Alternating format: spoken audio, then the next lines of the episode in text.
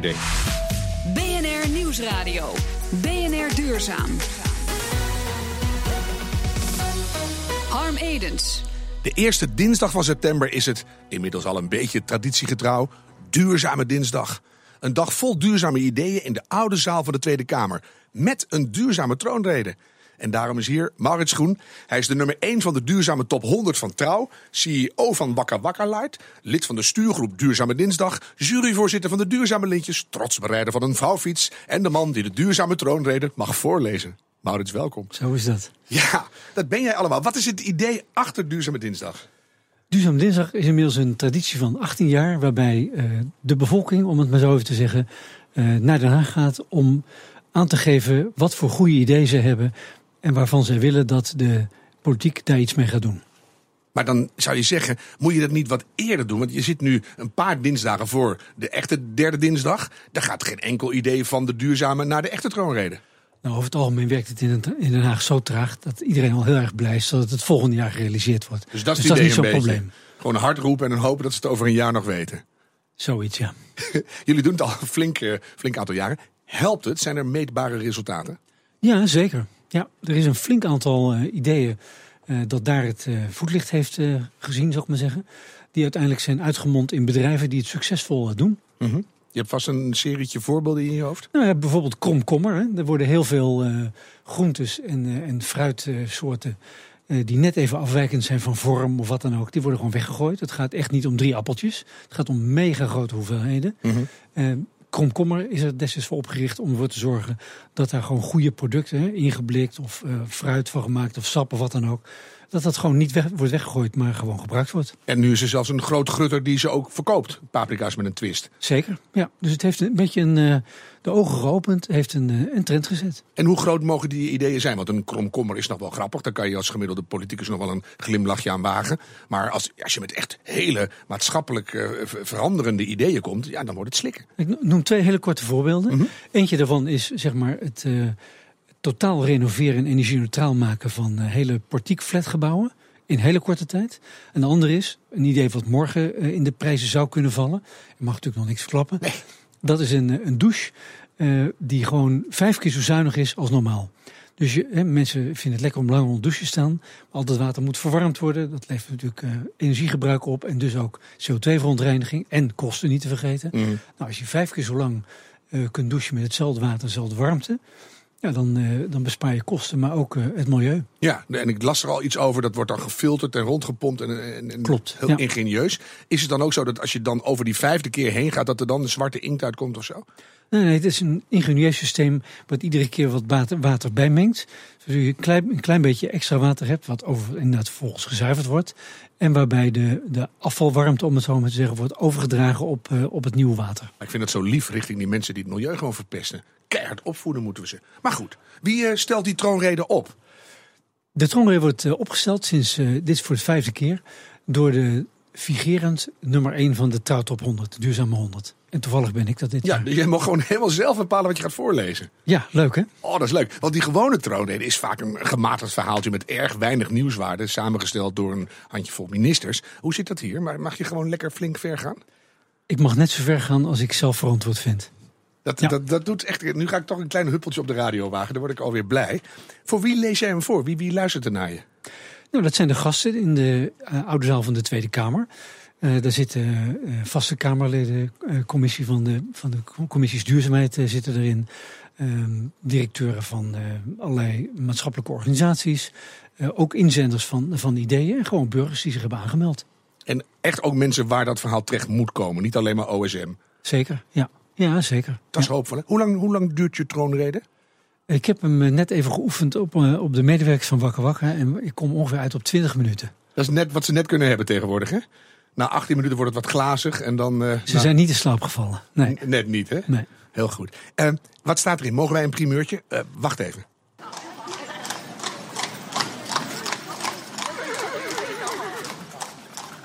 Leden der Staten-Generaal. Leden van de Staten-Generaal. Leden van de Staten-Generaal. Lotgenoten. Nodig is een alomvattend plan voor de verduurzaming van de Nederlandse economie. Energievoorziening, industrie, landbouw en veeteelt, wonen en mobiliteit. Dit vergt een coördinerend ministerie van Duurzaamheid, waarin de huidige ministeries van Economische Zaken en Infrastructuur en Milieu worden samengevoegd. Een krachtige klimaatwet met daarin verankerd het principe van een forse en stijgende CO2-uitstootbeprijzing moet dienen als effectief sturingsinstrument van het kabinet. Om te beginnen is urgent een deltawet nodig die een volledig bestaande woning- en kantorenbestand energie-neutraal maakt. Met krachtige inspanningen moet dat binnen een periode van 15 à 20 jaar mogelijk zijn. De afgelopen jaren zijn circa 400.000 arbeidsjaren van werkloze bouwvakkers en installateurs verloren gegaan en onbenut gelaten, terwijl zij zonder enige noodzakelijke buitenlandse afstemming al een enorme aanzet tot die energieneutraliteit hadden kunnen geven. Met een goede regeling en overheidsgarantie hadden pensioenfondsen daarin talrijke miljarden rendabel en veilig kunnen beleggen. Die kans moeten we nu alsnog aangrijpen. Oh, mooi. Ik vind Lotgenoot een, een geniaal begin. Is het altijd zo of heb je die zelf bedacht? Ik moet uh, het auteursrecht bij Marjan Minnesma, die de Oh. eerste troonrede heeft, uh, moet ik daar laten. Ik vond het zo'n mooi fonds. Het is echt gewoon wat we zijn. Hè? We zijn lotgenoten. Lotgenoten, En jij ja. bepleit een ministerie van Milieu en Klimaat en een milieuwet met de grootte van een deltawet. Dat moet echt moet groot Een veranderen. ministerie van Duurzaamheid waarin alle relevante aspecten samenkomen. Want er gaat nu heel veel energie verloren doordat iedereen op zijn eigen eilandje doet. Ja, en ik vind die miljarden met die arbeiders, dat klinkt heel goed. Eh, ook een vast onderdeel van Duurzame Dinsdag, de uitreiking van de duurzame lintjes. Wat zijn de duurzame lintjes? Er worden per jaar ongeveer 6000 eh, koninklijke onderscheidingen verleend. Dat, daar ben je exclusief. Maar 6000 is toch wel een behoorlijk aantal. Maar er worden maar drie duurzame lintjes uitgereikt. Nederland is bovendien het enige land waar dat gebeurt. Dus je moet echt wel iets op je kerfstok hebben in positieve zin. Op duurzaamheidsgebied wil je in aanmerking komen voor zo'n duurzaam lintje. En is het ook een officieel koninklijke onderscheiding? Nou, het aardige is dat die dit jaar wordt uitgereikt door een koninklijke hoogheid, zal ik maar zeggen. Door prinses Laurentien. Die er overigens zelf ook alleen heeft gescoord, dus het is toch een beetje... Zij heeft haar verdiensten op Oh, dat ja, gebied ze- zeker, ja, eh, zeker eh, in, de, in, de, in de tas, zal ik maar zeggen. Ja. En dit keer eh, reikt zij ze uit, inderdaad. Maar ni- niet officieel, het is een echt een door de milieukant van de samenleving ingestelde ereprijs. Klopt, maar ook in het gebouw van de Tweede Kamer. Dus er zit wel degelijk een officieel tintje aan. Het is niet zomaar een ding. Nou is het mooie dat Fijke Siebesma, de baas van DSM, hem een duurzaam lintje kreeg al voor het weekend. Op een school in Amsterdam waar hij eigenlijk voor iets heel anders was. Maar wij bij BNR Duurzaam wisten natuurlijk precies hoe dat zat. Op de ASFO, een basisschool midden in Amsterdam, willen ze zo groen mogelijk zijn. En daarom wordt onder andere het dak vol zonnepanelen gelegd. Een hele happening, ook omdat hier vandaag een groep duurzame topondernemers groene inspiratie komt opdoen bij groep 8. Samen met de kinderen wordt geboomd over duurzaamheid. Ik ben Maura en 13 jaar oud. Ik ben Fijke, uh, 56. Prinses Laurentien zegt ook als wij straks vertrokken zijn van die wereld, gaat die wereld door met jullie. Prinses Laurentien praat de ochtend aan elkaar en werkt toe naar het hoogtepunt. Fijke Siebesma, bestuursvoorzitter van DSM, krijgt een duurzaam lintje uitgereikt en wordt ermee compleet verrast. Het is fake, het is jouw dag, ik zei het al. En waarom krijg ik dit? Omdat je bent begonnen met de schooldakrevolutie en nog heel veel andere dingen hebt gedaan. Je hebt zoveel gedaan om het een goede, een betere wereld te maken. En dat vinden we allemaal heel fijn. Gelauwerd en bejubeld overhandigt Siebesma op het schoolplein het laatste zonnepaneel aan de installateurs. Hij doet dat samen met een groepje modelleerlingen. Nou, dat hij zoveel goede dingen heeft gedaan voor het milieu. En hij leidt zo'n groot bedrijf. En dat hij dan is nog zo knap om niet alleen, alleen maar aan de winst te denken, maar ook aan het milieu te denken. Dat vind ik echt heel knap van hem. Meneer Siebesma, gefeliciteerd. Ja, dank je. Waar komt die drive, die groene drive vandaan? Omdat ik denk dat we heel gelukkig kunnen leven op deze wereld. Maar ik hoop dat mijn kinderen en de volgende generaties dat ook kunnen. En dat motiveert mij om ons bedrijf te veranderen, de rol in de wereld te veranderen en de wereld duurzamer te maken. Ja, maar als u aan het werk bent bij DSM en u denkt na over duurzame oplossingen, denkt u dan, heeft u dan ook letterlijk in uw hoofd de kindertjes zoals we die u hier om ons heen zien uh, op het schoolplein? Of is het ook um, zakelijk gezien eigenlijk uiteindelijk het slimste? Ik heb elke dag de volgende generatie op mijn netvlies, want die zie ik door middel van mijn eigen kinderen. En die houden me ook scherp en wakker Maar natuurlijk moet je als bedrijf ook zorgen dat je goed functioneert en goed opereert. En ik denk dat het kan. Het zou dom zijn om dat niet te doen. En als je als bedrijf je zo kan positioneren dat je daarin kan helpen, kan je er ongetwijfeld ook geld mee verdienen. En DSM laat het op dit moment zien met onze eigen producten. In Ja, wat is het meest concrete voorbeeld daarvan? Want u bent hier al, ik geloof dat jaren mee bezig. Tien jaar? Ja. Ja, tien jaar al mee bezig. Wat is het meest concrete resultaat wat u tot nu toe heeft geboekt? Nou, als je naar DSM kijkt, we maken voeding gezonder om er niet ziek van te worden. We maken zonnepanelen efficiënter om er een nieuwe coating op te leggen en meer van het licht te vangen. We maken elektronica groener om de schadelijke chemicaliën eruit te halen. Dat doen we als bedrijf. En klanten betalen daarvoor en willen dat we dat graag doen. Twee vliegen in, in één klap. En dat zei een trotse en altijd bescheiden bestuursvoorzitter Fijke Siebesma tegen verslaggever Elfanie Toulaar. Maurits, jij bent juryvoorzitter van die duurzame lintjes. Wat heeft Siebesma nou precies gedaan om dat ding te krijgen? Nou, eh, we hebben het, het eh, klimaatverdrag van Parijs hè, van afgelopen jaar, wat echt een, een enorme doorbraak was. Siebesma heeft zich het vuur uit de sloffen gelopen om het internationale bedrijfsleven zo gek te krijgen dat ze echt enorme druk hebben uitgeoefend op de wereldleiders, dat ze echt een krachtig akkoord wilden. Ook binnen de Verenigde Naties doet hij van alles. Binnen de Verenigde Naties, hij is uh, vicevoorzitter en de facto, omdat Ban Ki-moon de eigenlijke voorzitter heeft er nooit tijd voor, de voorzitter van de commissie voor de beprijzing van CO2-uitstoot. Heel belangrijk.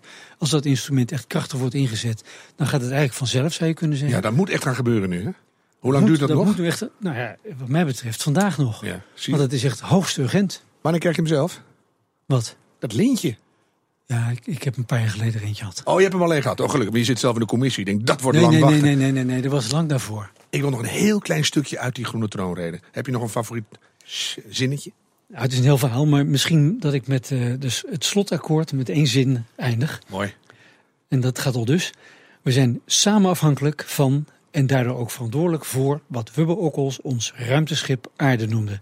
Gelukkig breekt dat besef steeds meer door en hebben we ook steeds meer de kennis en de middelen om daar een goede invulling aan te geven. Daarom aan de slag. Betekenisvolle pauze. Dankjewel, Maurits Groen. Straks, grote Nederlandse bedrijven zijn ambitieuzer en verder in de energietransitie dan we vaak denken. Hoe ver zijn ze en hoe dat werkt, dat hoort u. BNR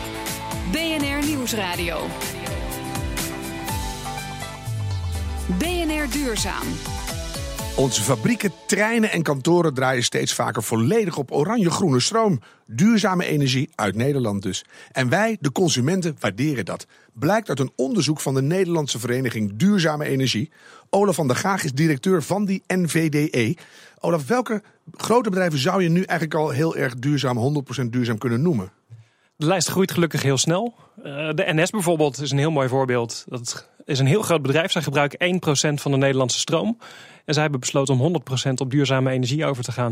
Dus dat is een fantastische stap die heel veel verschil maakt. Ja, en gaan ze ook al heel snel doen, hè? Ja, volgend jaar uh, gaan ze al van start. Uh, ze hebben zoveel stroom nodig dat het nog niet helemaal lukt om dat allemaal in Nederland op te wekken, maar uh, wel de helft. Ja, want dat is de vraag. Dus zij slurpen gewoon stroom.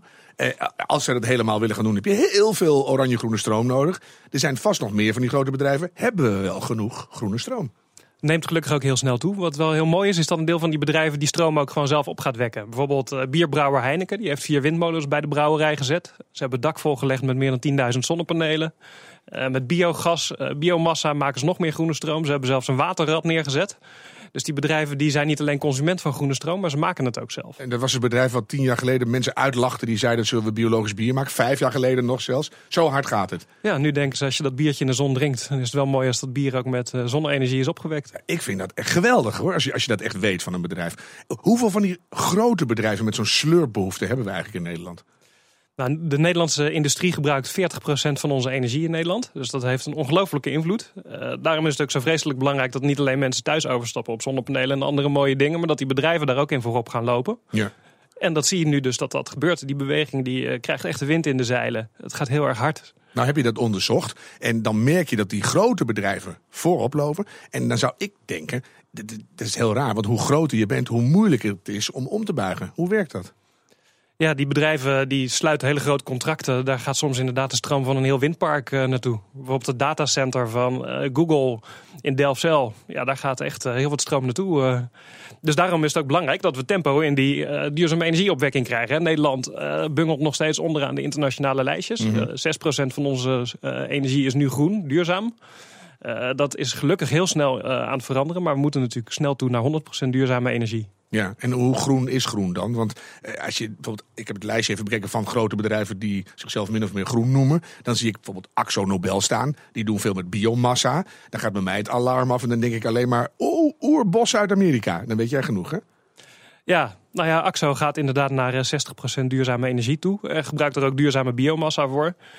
Uh, dus wij denken bij de NVDE dat we ook al die technieken wel nodig hebben. Met alleen windmolens redden we het niet. Met alleen zonnepanelen ook niet. Als je oerbos in Amerika gaat kappen, ja. dan de zee over gaat varen en dan hier als biomassa bijstookt, dan ja. ben je echt vijf keer slechter dan oude stroom gewoon, toch? Klopt, dus die hebben we ook niet meegeteld. Dit gaat echt over duurzame biomassa die ook op een duurzame manier wordt ingezet. Maar zo eerlijk kijken jullie. Als jullie zeggen oranje groene stroom, dan is het echt hartstikke groen. Ja, en dat zijn dan bijvoorbeeld ook de restanten die in de voedselindustrie uh, toch al zijn. Die worden dan gebruikt voor de verwarming van diezelfde fabrieken. Nou ja, dat zijn de mooie voorbeelden. Ja, dan wordt het, je ziet het cyclische zie je al zitten, hè? Precies. Oh, je kijkt er ook zo blij bij. Het is toch wel jammer dat dit radio is.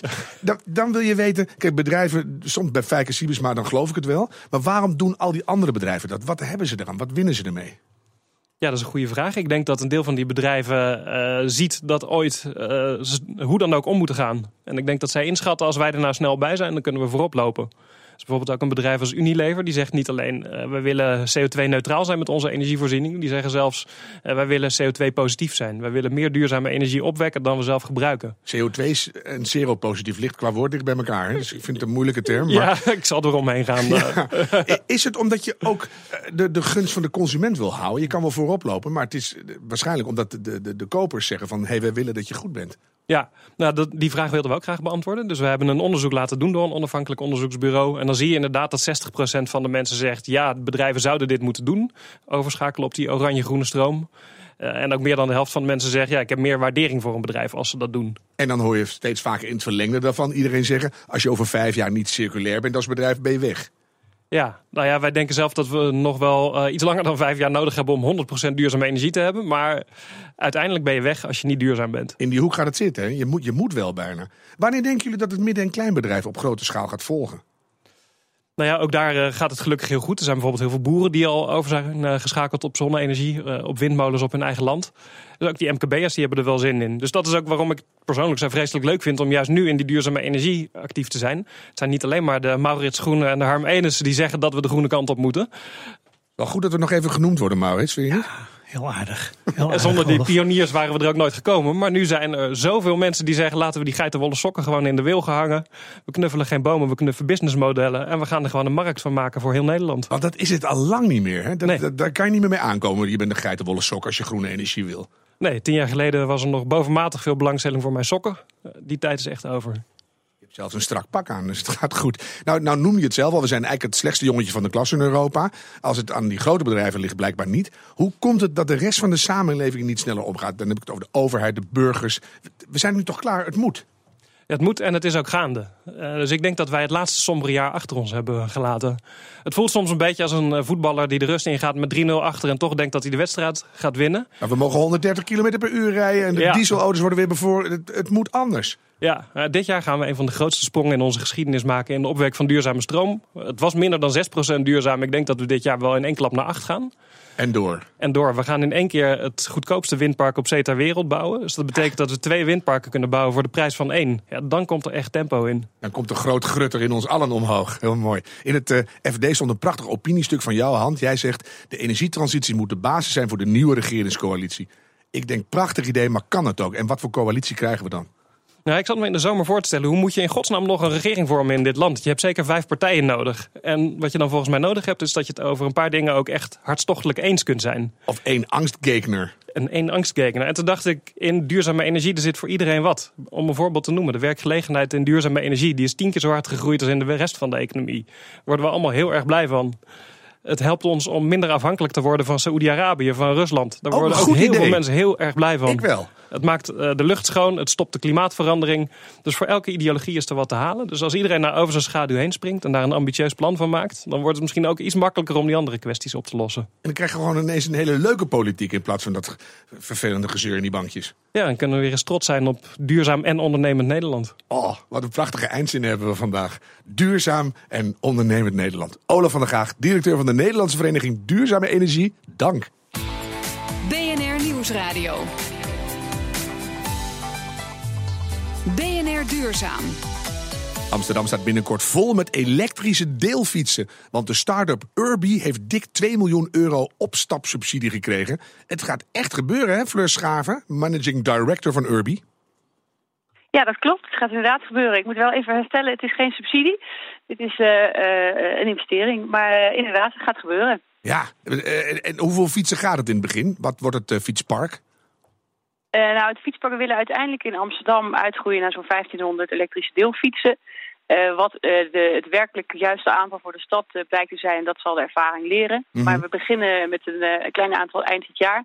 300 stuks door middel van een soft launch. Ook om, uh, om te leren waar we tegenaan lopen in het begin van deze operatie. Ja. En volgend jaar willen we daar nog eens uh, 850 fietsen bij plaatsen. Dus in recordtijd ga je ja, al over de duizend fietsen. Waar ga je ze neerzetten in het begin? En hoe kan ik ermee rijden? Ja, de, de primaire doelgroep zijn eigenlijk uh, bedrijven, bedrijfsverzamelgebouwden, medewerkers, gebruikers van die panden omdat eigenlijk de doelstelling is om CO2 te reduceren. Inhakend op het vorige gesprek de ervaring in de stad, de ervaring van slechte lucht in de stad of inhappen van brommerluchten in de stad. Dat is iets wat ons tegenstond. En wij willen eigenlijk zoveel mogelijk automobilisten zover krijgen dat ze met de elektrische fiets gaan in plaats van met de auto. Mhm. Mm -hmm. En nu concentreert veel verkeer rondom auto's, vooral in spits, concentreert zich toch van en naar bedrijfsgebouwen, bedrijfsverzamelgebouwen. Uh, dus daar denken wij veel te kunnen reduceren. Dus dat is de primaire doelgroep om gebruikers uit te nodigen om de auto te laten staan en de fiets te pakken. Ja, glashelder verhaal. Ik denk, dan kan je zomaar op een elektrische leenfiets gaan rijden of heb je eerst een cursusje nodig? Nee, een cursus heb je niet nodig. En bovendien zijn het fietsen uh, met een, uh, een, motor met vrijloop, wat zoveel wil zeggen dat je de ondersteuning niet hoeft aan te zetten. Zonder ondersteuning fiets de fiets net zo licht als elke andere fiets. Maar dat gaan ze natuurlijk uh, en... heus wel doen, Fleur. En dan ja, denk ik, heus wel doen. Dus... Hmm, gaan die dingen ja. niet veel te hard voor in de stad? Hè? Heb je niet gewoon een, een helm nodig? Nou, een helm denk ik niet. Het gaat 25 km per uur. Ik denk dat uh, iemand die flink doorstrapt, die, uh, die komt er al snel bij in de buurt. Um, dat is ook een snelheid waarbij de gevaren niet zo dusdanig zijn. En fiets jij veel in Amsterdam fietsen... of niet zelf? Ja, ik fiets nu heel veel in Amsterdam. Want ik heb al best en veel Amerikanen in mijn grill hangen hoor. Ja, dat, uh, dat zou kunnen. En de vraag is, als je zelf daar niet lekker over voelt, of je ook je ondersteuning zo hard aanzet. Want dat is een keuze. Dat zijn Mhm. verschillende stapjes die je kan zetten. Ja. En mocht daar in de toekomst uh, mochten daar problemen mee ontstaan, waar we al mee bezig zijn, zijn ontwikkelingen die allemaal mogelijk zijn. Het is nu nog niet ontwikkeld, maar het kan wel. Dat je zegt, oké, okay, ik kan zelfs uh, per, um, per gebied zeggen, dit gebied mag een elektrische fiets niet harder dan uh, deze snelheid.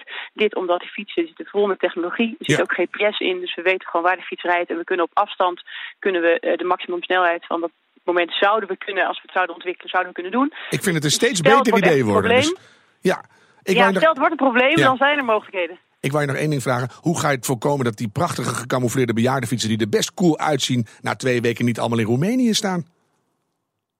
Hoe we dat gaan voorkomen? Nou, ik zei het net al, zit GPS in, dus we weten waar die fietsen zijn. Dus dat, uh, dat, dat kunnen wij gewoon zien. En bovendien, er komt een wissel, excuus. Uh, nee, dat, uh, dus, we, we kunnen de fietsen volgen, dus dat wordt het plan. Heel goed. Hier komt ook een wissel. Ik ga jou heel veel succes wensen, ondanks alle lege acties en lekke banden. Dankjewel, Fleur Schraven van Urbi. Straks staat hier Petra Grijze van BNR Spitsuur. Ik zeg, hou hoop en doe het duurzaam. Tot volgende week.